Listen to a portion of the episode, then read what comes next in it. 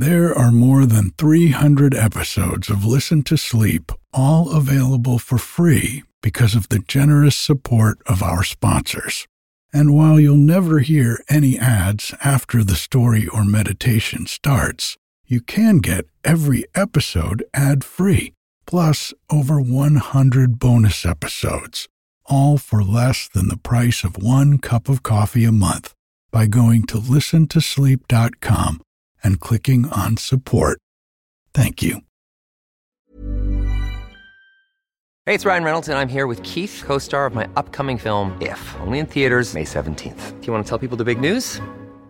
All right, I'll do it. Sign up now and you'll get unlimited for fifteen dollars a month and six months of Paramount Plus Essential Plan on us. Mint Mobile dot com slash switch. Upfront payment of forty-five dollars equivalent to fifteen dollars per month. Unlimited over forty gigabytes per month. Face lower speeds. Videos at four eighty p. Active Mint customers by five thirty-one twenty-four get six months of Paramount Plus Essential Plan. Auto renews after six months. Offer ends May thirty-first, twenty twenty-four. Separate Paramount Plus registration required. Terms and conditions apply if rated P G. Hey, I'm Ryan Reynolds. Recently, I asked Mint Mobile's legal team if big wireless companies are allowed to raise prices due to inflation. They said yes. And then when I asked if raising prices technically violates those onerous two-year contracts, they said, "What the f*** are you talking about, you insane Hollywood ass!"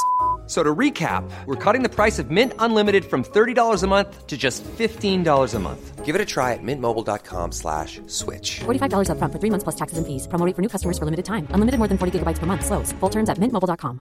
Hiring for your small business? If you're not looking for professionals on LinkedIn, you're looking in the wrong place. That's like looking for your car keys in a fish tank.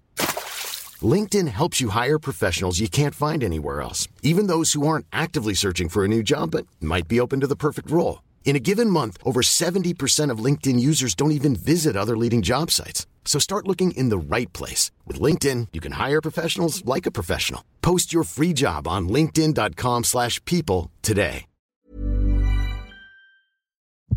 Hi, I'm Eric, and this is Listen to Sleep. Quiet stories and meditations to help you find a little peace at bedtime or anytime.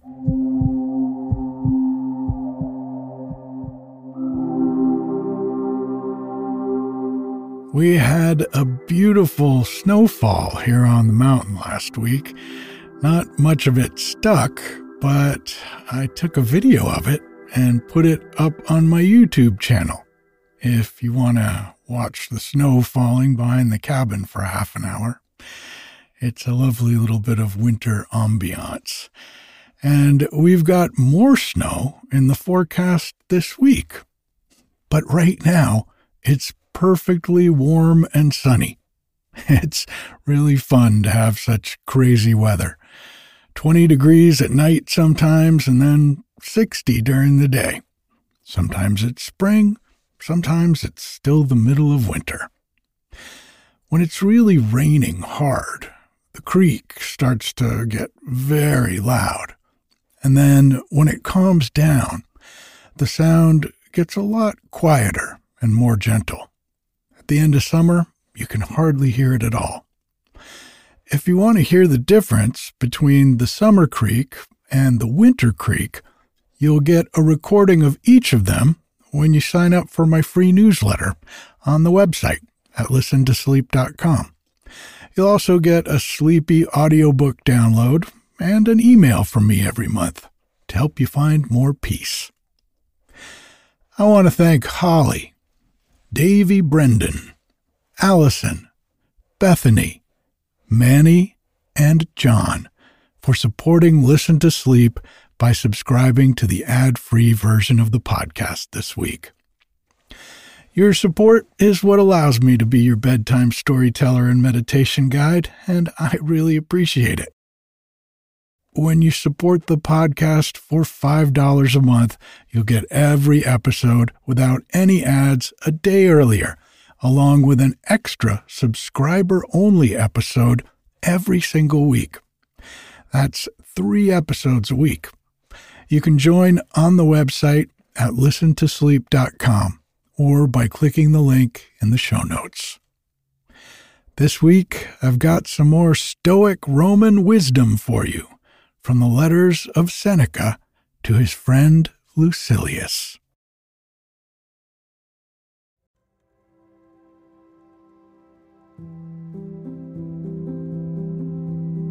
Okay, let's take a deep breath in and out.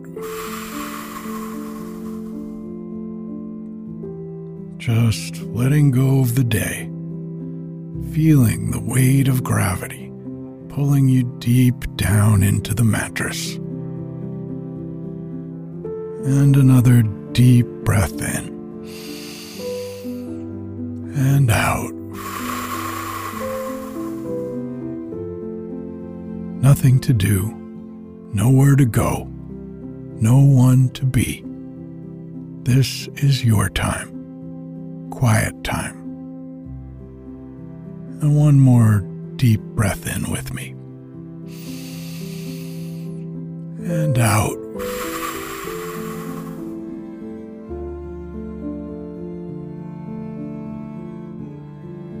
If you get tired while I'm reading to you, that's okay. Just let yourself drift off.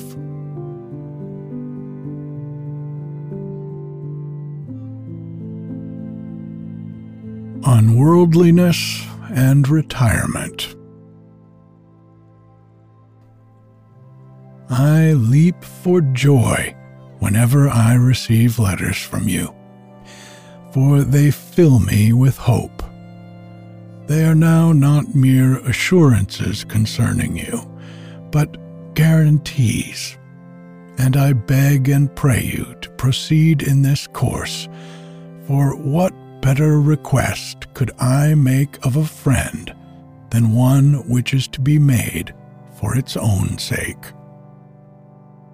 If possible, withdraw yourself from all the business of which you speak, and if you cannot do this, tear yourself away. We have dissipated enough our time already. Let us in old age begin to pack up our baggage. Surely there is nothing in this that men can begrudge us. We have spent our lives on the high seas. Let us die in the harbor. Not that I would advise you to try to win fame by your retirement. One's retirement should neither be paraded nor concealed.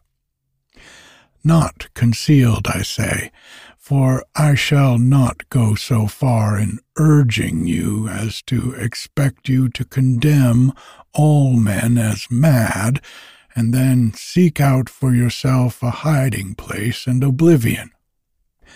Rather, make this your business, that your retirement be not conspicuous, though it should be obvious.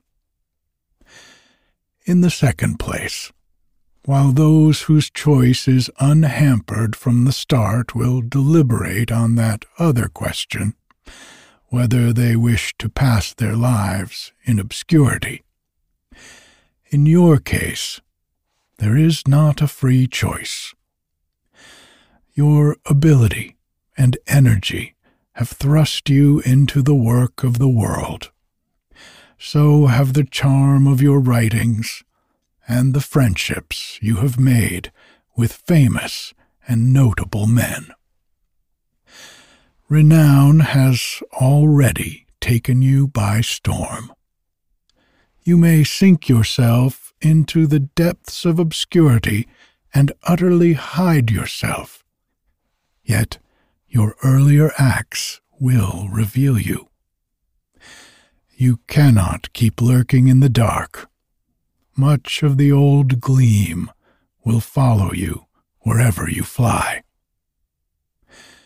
Peace you can claim for yourself without being disliked by anyone, without any sense of loss, and without any pangs of spirit. For what will you leave behind you that you can imagine yourself reluctant to leave? Your clients? But none of these men courts you for yourself. They merely court you for something from you. people used to hunt friends, but now they hunt pelf. If a lonely old man changes his will, the morning caller transfers himself to another door. Great things cannot be bought for small sums, so reckon up whether it is preferable to leave your own true self or merely some of your belongings.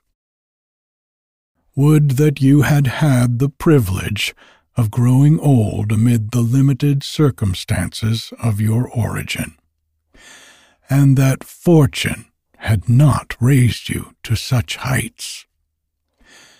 You were removed far from the sight of wholesome living by your swift rise to prosperity, by your province, by your position as procurator, and by all that such things promise.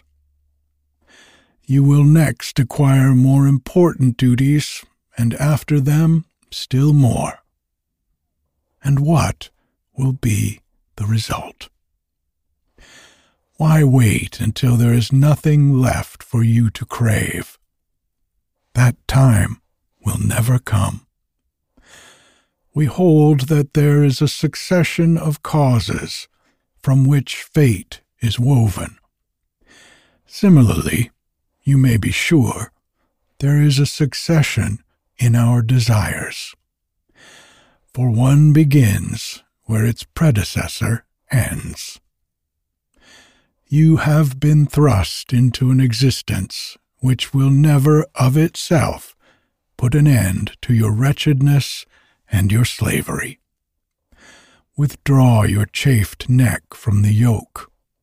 It is better that it should be cut off once and for all than galled forever.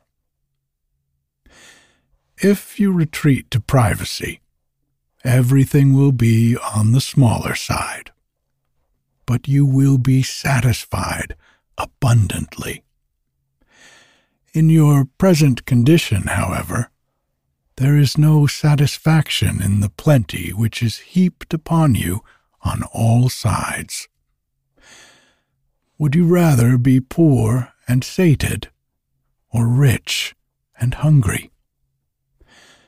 Prosperity is not only greedy, but it also lies exposed to the greed of others. And as long as nothing satisfies you, you yourself cannot satisfy others. But, you say, how can I take my leave? Any way you please. Reflect how many hazards you have ventured for the sake of money, and how much toil you have undertaken for a title. You must gain something to gain leisure also, or else grow old amid the worries of procuratorships abroad, and subsequently of civil duties at home, living in turmoil and in ever fresh floods of responsibilities, which no man has ever succeeded in avoiding by unobtrusiveness or by seclusion of life. For what bearing on the case has your personal desire for a secluded life? Your position in the world desires the opposite. What if, even now, you allow that position to grow greater? But all that is added to your successes will be added to your fears. At this point, I should like to quote a saying of Maecenas, who spoke the truth when he stood on the very summit. There's thunder even on the loftiest peaks. If you ask me in what book these words are found, they occur in the volume entitled Prometheus. He simply meant to say that these lofty peaks have their tops surrounded with thunderstorms. But is any power worth so high a price that a man like you would ever, in order to obtain it, adopt a style so debauched as that.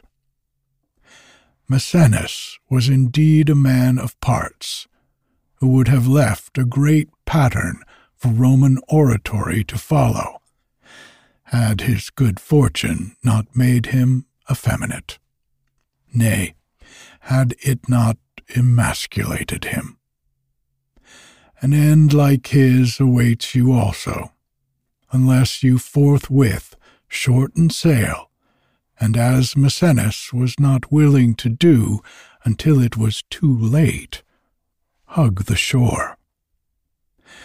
This saying of Maecenas' might have squared my account with you, but I feel sure, knowing you, that you will get out an injunction against me, and that you will be unwilling to accept payment of my debt in such crude and debased currency.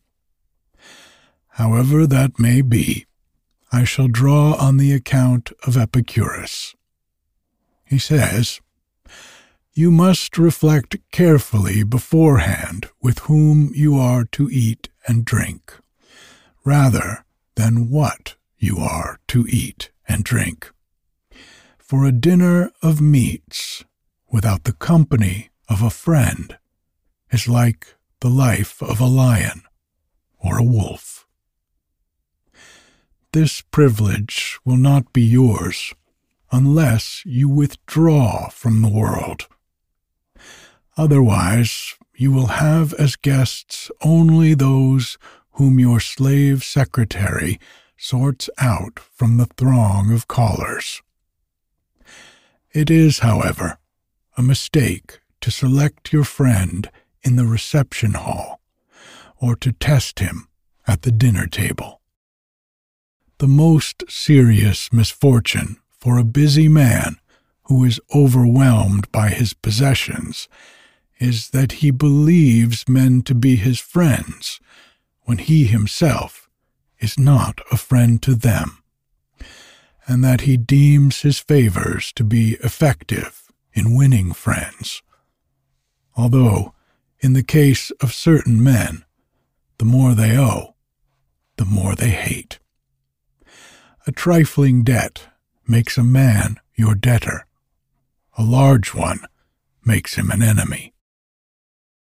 "What," you say, "do not kindnesses establish friendships?"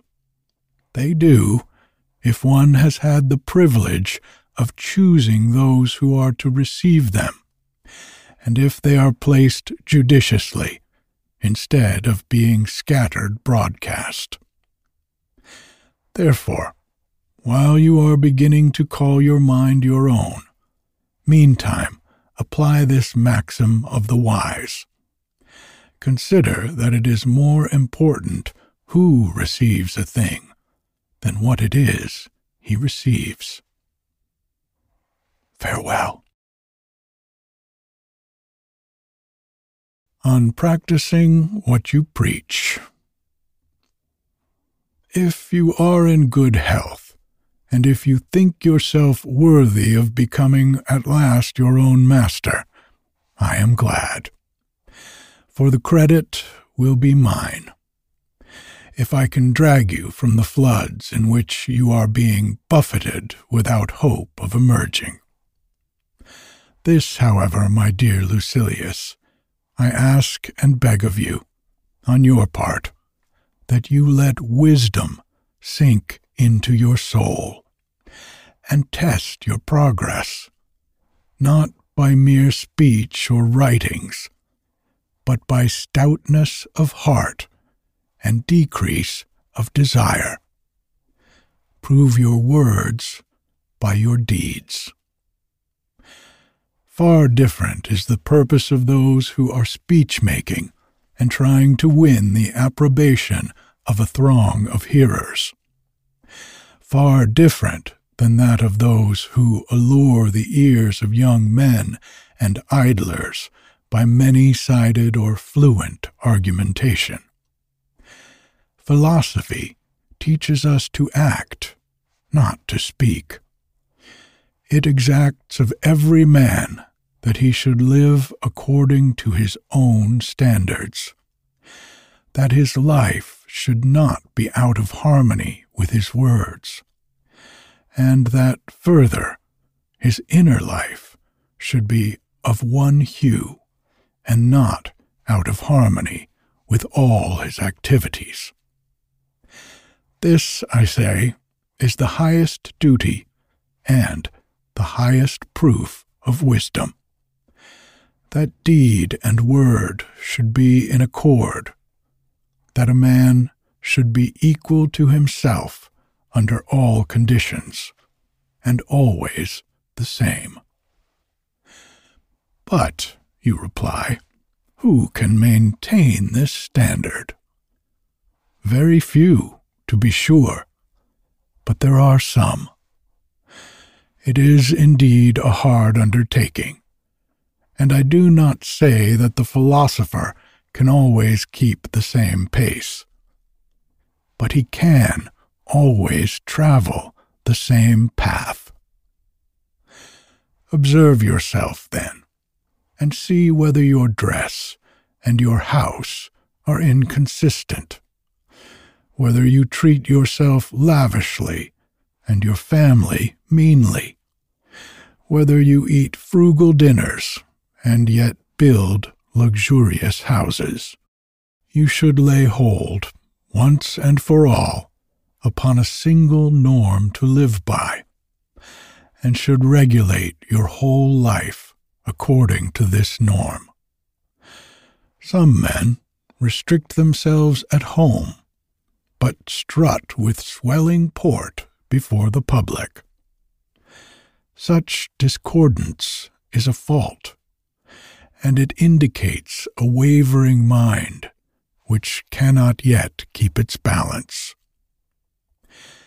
And I can tell you further whence arise this unsteadiness and disagreement of action and purpose. It is because no man resolves upon what he wishes, and even if he has done so, he does not persist in it, but jumps the track. Not only does he change, but he returns and slips back to the conduct which he has abandoned and abjured. Therefore, to omit the ancient definitions of wisdom and to include the whole manner of human life, I can be satisfied with the following. What is wisdom? Always desiring the same things, and always refusing the same things. You may be excused from adding a little proviso, that what you wish should be right, since no man can always be satisfied with the same thing, unless it is right. For this reason, men do not know what they wish, except at the actual moment of wishing. No man ever decided once and for all to desire or to refuse. Judgment varies from day to day, and changes to the opposite, making many a man pass his life in a kind of game. Press on, therefore, as you have begun.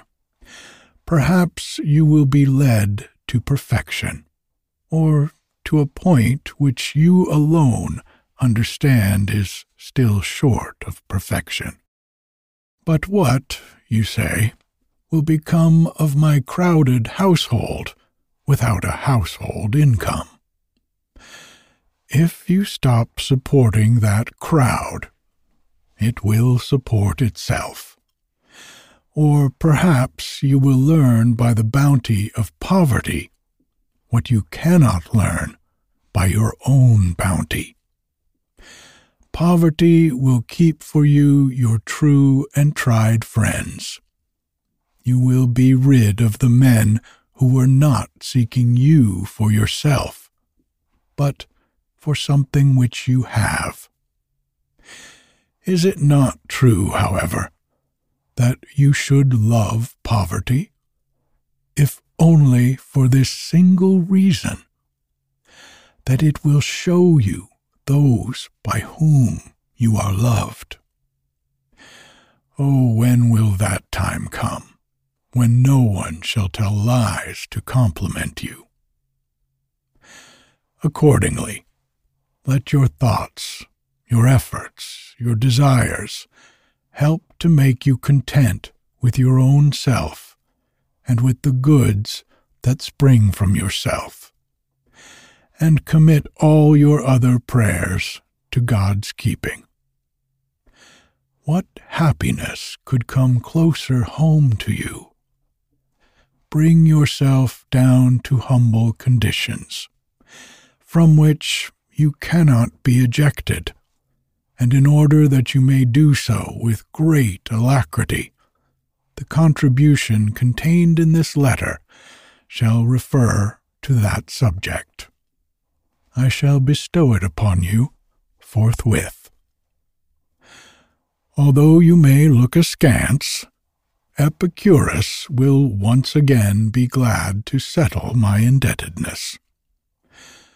Believe me, your words will be more imposing if you sleep on a cot and wear rags. For in that case, you will not be merely saying them. You will be demonstrating their truth.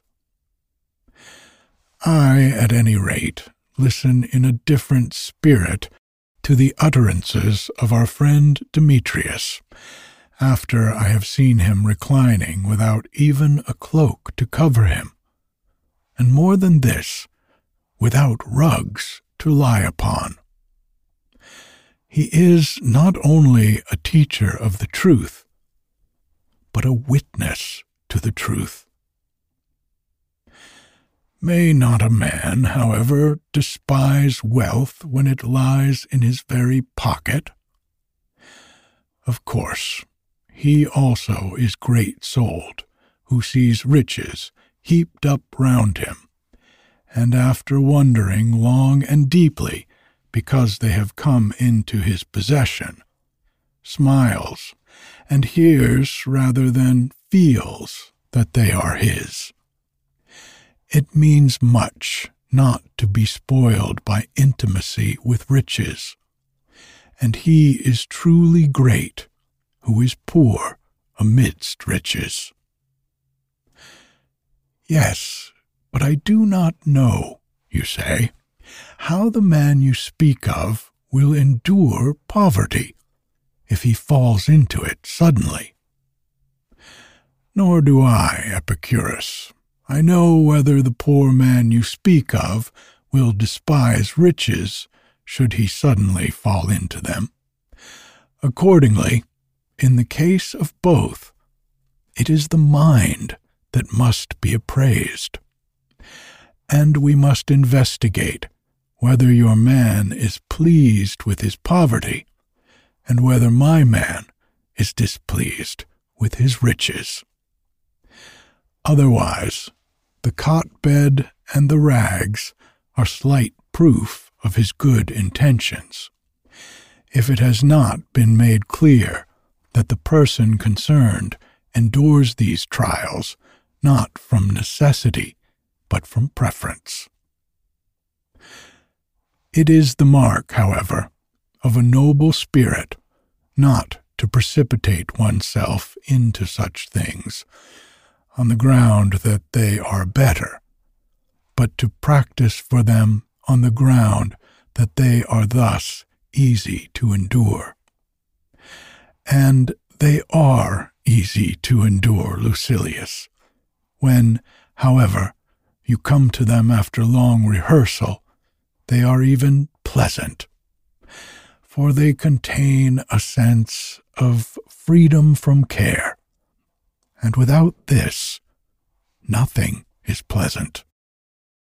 I hold it essential, therefore, to do as I have told you in a letter that great men have often done, to reserve a few days in which we may prepare ourselves for real poverty by means of fancied poverty.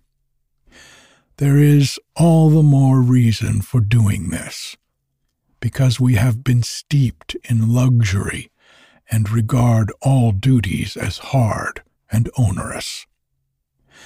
Rather, let the soul be roused from its sleep and be prodded, and let it be reminded that nature has prescribed very little for us. No man is born rich.